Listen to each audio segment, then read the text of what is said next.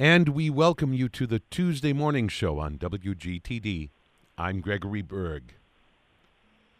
This happens to be National Wildlife Week, and I am very happy that we can celebrate that with David uh, Mizejewski, who is a naturalist with the National Wildlife Federation. And uh, we have spoken with David before about the great work that he does uh, as a naturalist with the National Wildlife Federation. And uh, we're going to find out a little bit about his own nearly lifelong fascination with uh, what we see and, and experience on the out of doors. And uh, we will find out about uh, the work of the National Wildlife Federation, particularly as it plays out during this very special uh, week during the year.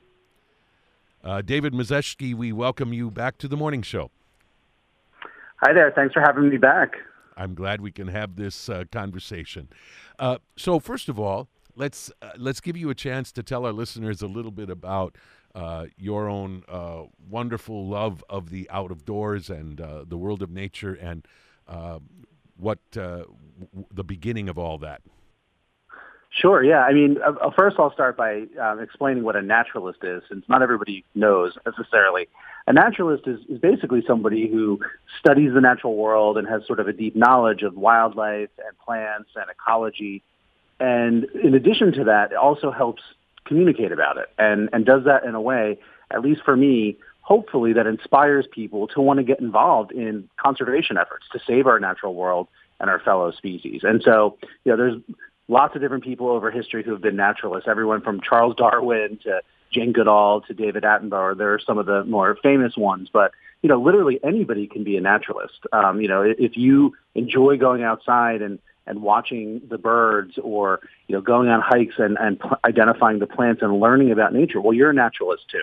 And for me, um, you know, I kind of joke and I always say, you know, I sort of was born this way. I was one of those kids that just was naturally drawn to being outside and to animals and, you know, spent my youth running around in the woods and climbing trees and catching frogs and all that kind of thing. And, you know, ultimately went on to get a degree in human and natural ecology. And I've been with the National Wildlife Federation um, going on 21 years. It'll be 21 years this summer, um, working as a naturalist in a lot of different of our programs that, again, are designed to help educate people and inspire them to want to get involved in our conservation efforts. Mm. One of which, of course, is National Wildlife Week, which we're going to talk about.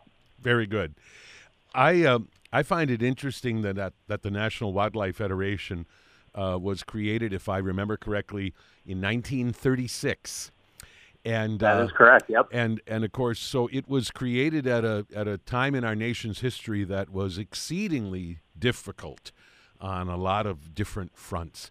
Is there anything you can tell us about uh, uh, the creation of the National Wildlife Federation, and in particular, why it sprang up when it did?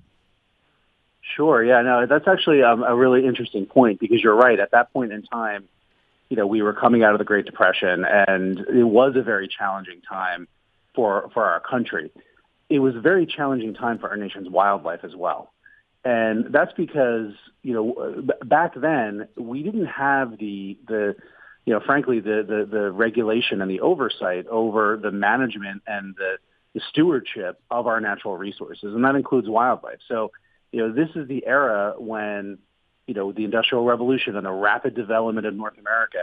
And, and unfortunately, a lot of our wildlife suffered. So, uh, you know, hunting was not regulated. And, you know, whether it was, you know, people, you know, shooting all of the bison on the Great Plains or, um, killing millions of our nation's waterfowl for the plumes to put in in fashion hats for women. You know, there was just all of this decimation of our wildlife, and even though we were facing a tough economic situation, you know, there were people that recognized that that we were sort of on the uh, on the edge of really losing our nation's natural heritage, and that that is something worth saving and worth protecting, and that you know, it, it, it, the American sort of model of conservation is that that belongs to all of us.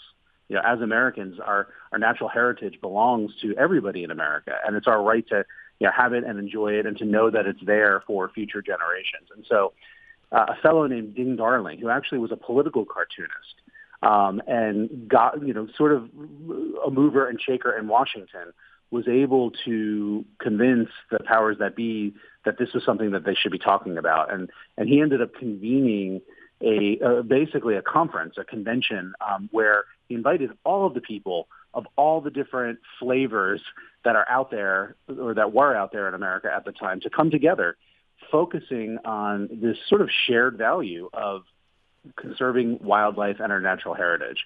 And so from the very get-go, this this was basically the seed of what became the National Wildlife Federation. And so from the very get-go, we have been an organization that really values that diversity and bringing people together again on that shared value. And so at that very first meeting, there were a lot of hunters and anglers, you know, who were concerned because the the wildlife that they wanted to go out um, hunting and fishing for were disappearing right before their eyes. Um, but there were also, you know, the uh, birders, people who enjoy just watching wildlife. There were even people who were getting into the early, you know, sort of garden for wildlife kind of movements that we've um, really spearheaded at the National Wildlife Federation. People who just enjoyed, you know, hiking and camping and things. And they all came together from all across the country and, you know, said, you know, this is a priority for all of us, even from all of these diverse sort of perspectives. And out of that was formed the National Wildlife Federation. And to this day, that kind of remains our model. We are a true federation. So we're a national nonprofit organization and we have regional offices around the country. But we also have state affiliates and these are separate um, nonprofit organizations, one per state and territory that we literally federate together. And by doing so, it kind of elevates our voice. And that diversity is, is, is still there today. So, you know, some of our affiliates are very traditional wildlife conservation groups, you know, hunting and fishing groups. We also have very sort of progressive green groups as part as some of our affiliates and everything in between. And you know that that diversity is you know gives gives power and strength because when you can bring people together from across the political spectrum to to really say you know we all care about wildlife and natural resources you know that that that gets people's attention in Washington and and that's a powerful thing. And so that's you know kind of a little bit of the history of the National Wildlife Federation and of course we do a whole wide range of work. Some of it is that policy and legislation focused work. You know, some of it is species specific, some of it is on, you know, huge systemic problems like climate change.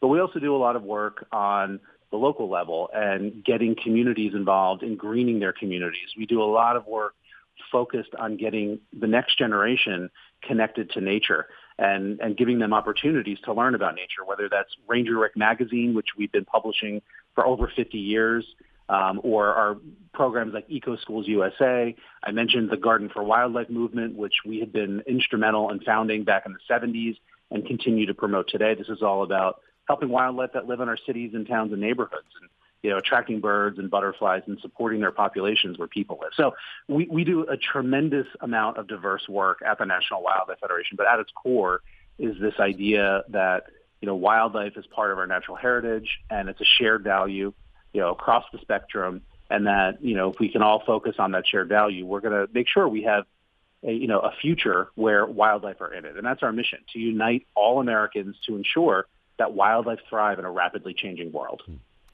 For those of you just joining us, I'm speaking with David Mizejewski, who is a naturalist with the National Wildlife Federation, and this is National Wildlife Week. And so uh, it's a great opportunity to reconnect with uh, with uh, David to talk about the good work of the National Wildlife Federation and to find out uh, some ways in which each of us can can celebrate National Wildlife Week. It's it's funny. Uh, the day before we are recording this interview, so yesterday for me, uh, several days ago for our listeners, on my way to the radio station, I saw a huge skunk just two blocks uh, away from our studios, and uh, there were a couple of different cars that were stopped just to sort of watch this really big and beautiful skunk uh, in broad daylight, actually. And about an hour later, uh, when I found my way driving the other direction on the same street, it was one block away, but still absolutely in full view. And again, a couple of cars had stopped just to kind of view the thing. And in a sense, it was it was one of those amazing moments where, for all that uh, surrounds us and, and, and with which we interact in terms of media and, and technology and so on, there's nothing quite like uh, encountering a, a, a wildlife creature in an unexpected place at an unexpected time.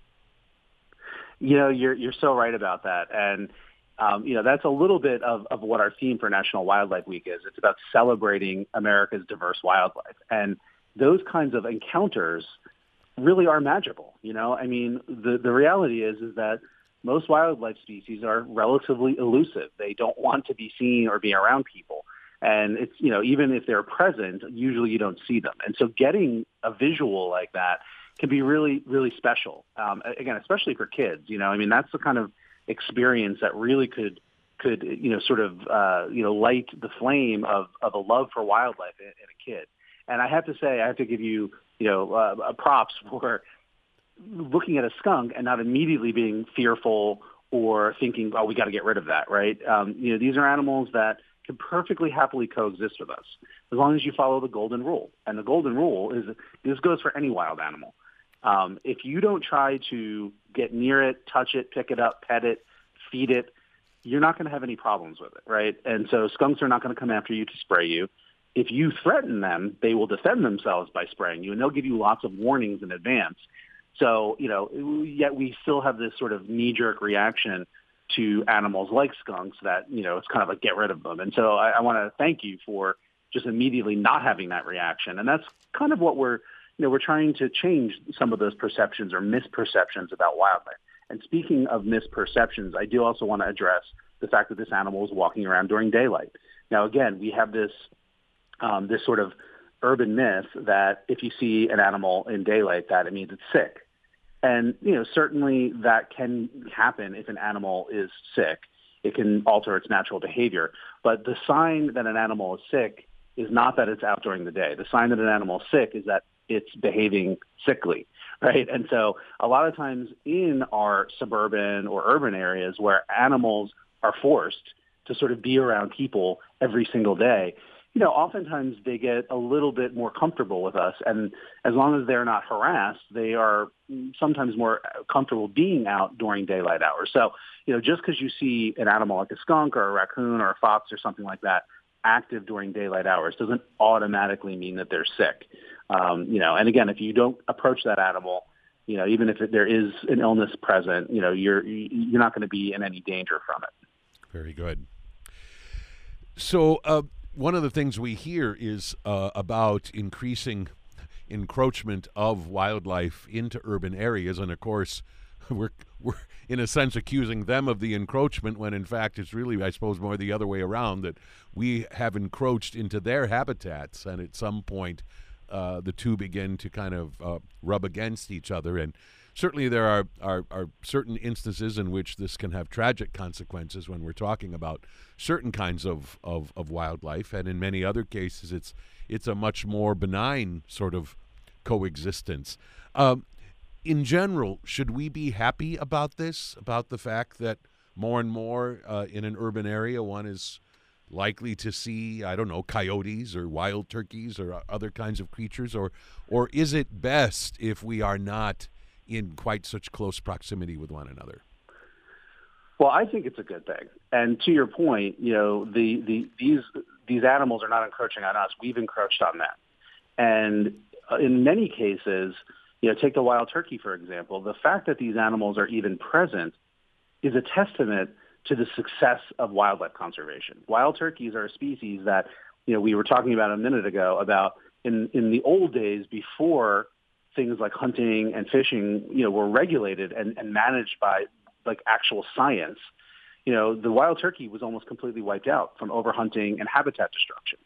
And so in, in the last several decades, you know, we have focused on that species in conservation and, you know, protected its habitat and restored its habitat and done captive breeding programs and reintroductions. And now wild turkeys are fairly common. And in some cases, you do sometimes see them in our kind of urban and suburban areas where you might not think they would be. So yeah, I think that's something to be celebrated. The other thing that, that is, I think something that should be celebrated is that often the species that can coexist with us um, are, it's because they're very adaptable animals. They're not too dissimilar from we humans, right? And they can survive in a wide range of environments and, and, you know, sort of pressures from changes in the natural environment. And that's not true for most species, right? If you think about it, most species decline and disappear and maybe even go extinct as a result of the way that we human beings change the landscape. But there are a handful of species that have that sort of magic of ad- adaptability.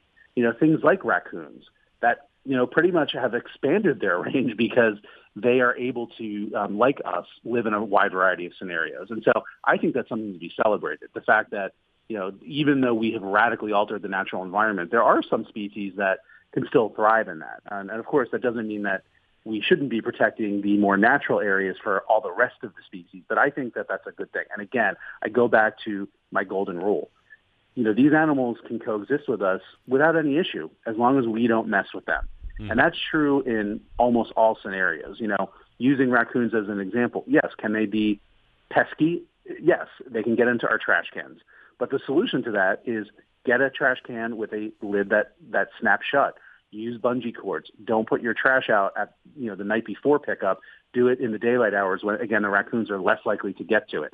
You know most of these potential wildlife conflicts in our urban and suburban areas can usually be solved with just some simple behavior changes on our part. Hmm. And so I think it's a great thing that that we're seeing more and more wildlife species sharing our space with us. And and and in fact, last thought on it is that if we really do want to save and and protect and restore our wildlife populations, it's not enough to just focus on the wilderness areas, which are ever shrinking. So much of, of the land is actually taken up by the human footprint that we actually need to make space for wildlife in our cities and our towns and our neighborhoods if we're really going to be able to protect and restore a lot of these species. And you know, the beauty is most of these animals are, are you know, it's not the the bigger animals, right? It's not you know bears and and moose that we're talking about. A lot of the animals that that can benefit from habitat in our cities and towns and neighborhoods are things like songbirds, which have declined precipitously in this country. In fact, a study came out not too long ago that showed that the North American bird population is down by almost 3 billion birds in wow. just the last 50 years or so. Wow. So there's 3 billion less birds overall in the population. And, you know, these are animals that, again, if we just give them some habitat, you know, and, and in the case of birds, that's planting trees. It's planting native plants that are going to supply them with natural seeds and berries and insects, you know, not spraying pesticides. We can all do that. And if we do that, many of these birds will really, really benefit and maybe their populations will start to come back. Same thing for butterflies. The monarch butterfly is in real trouble. You know, we all grew up seeing the monarch butterfly and probably the first insect other than maybe a ladybug or a bee that we could identify as a kid. They're disappearing. The western uh, population west of the Rockies, there's less than 1% of them left. The eastern population is down by, you know, it's been down as much as 90%. It, you know, changes year to year. But at any rate, these are animals that we can help, we can save right in our own backyards. And so again, I mentioned our Garden for Wildlife movement. Um, that's something that we really are going to be focusing on in the month of May. So maybe I can come back and talk more about that then. But um, but at any rate, we can make space for wildlife and share our again our cities, our towns, our neighborhoods, whether it's urban, suburban, or rural. Um, and if we do that, we can actually make a big difference. Hmm. Before we talk specifically about some ideas on how to celebrate National Wildlife Week, I wonder if you could just say a word about how life has changed for you and your colleagues uh, during the COVID 19 pandemic. In what way has the National Wildlife Federation had to change what it does or the way it does things uh, during this uh, difficult period? Well, it's it's it's an interesting question. We, like everyone else, has really had to shift and alter the way we do our work. And I'm happy to say that we've been able to pivot, um, I think, pretty successfully. So our offices closed last March, and they remain closed. So the entirety of the Wildlife Federation staff are working remotely.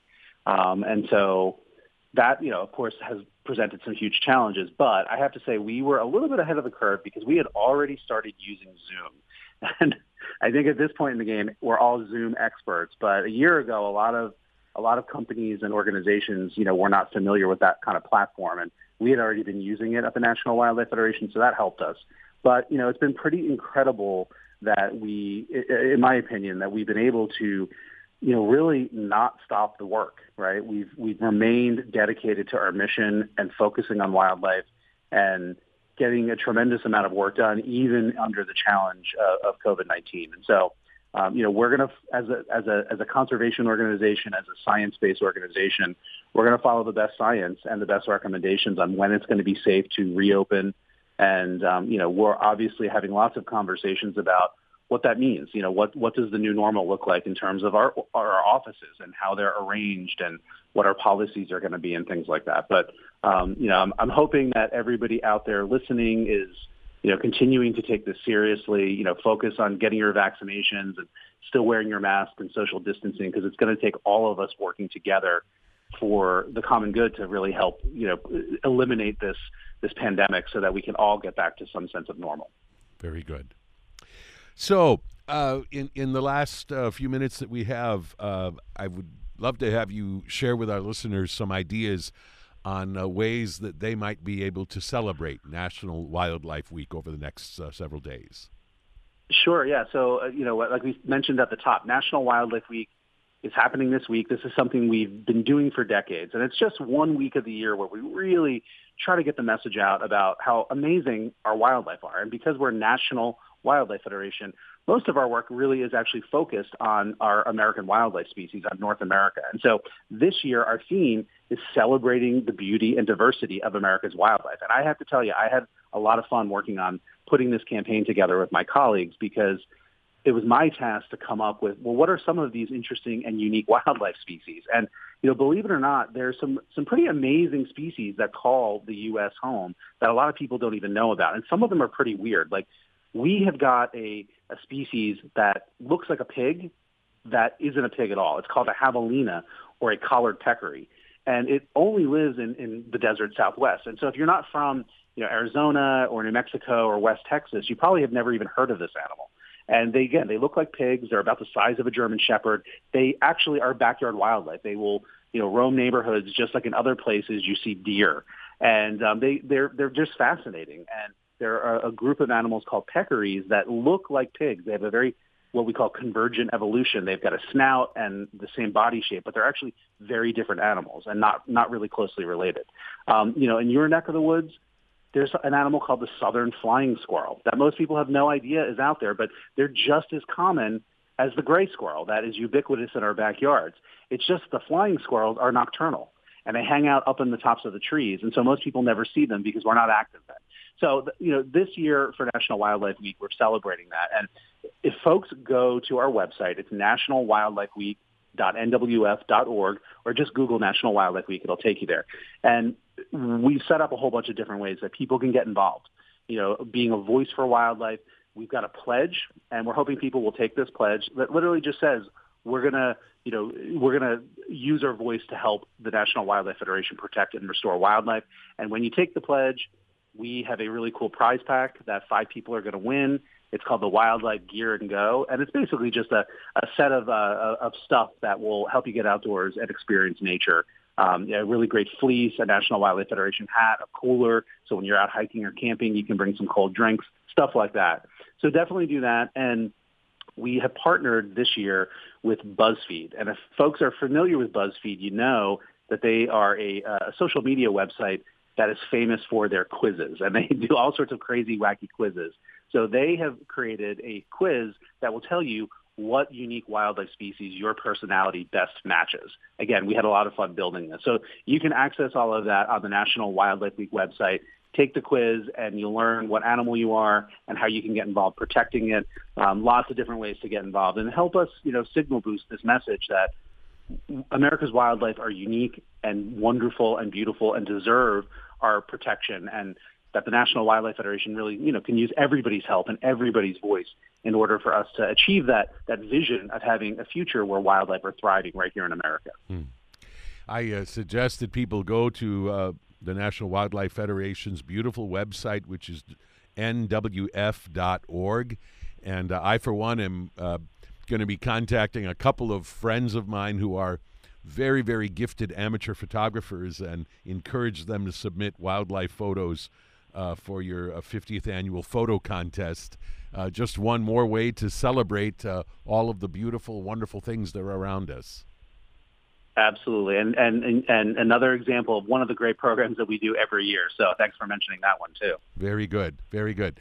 Uh, last quick question. So, uh, how much of the work that you do for the National Wildlife Federation has you behind a desk versus out of doors where you really are, are happiest?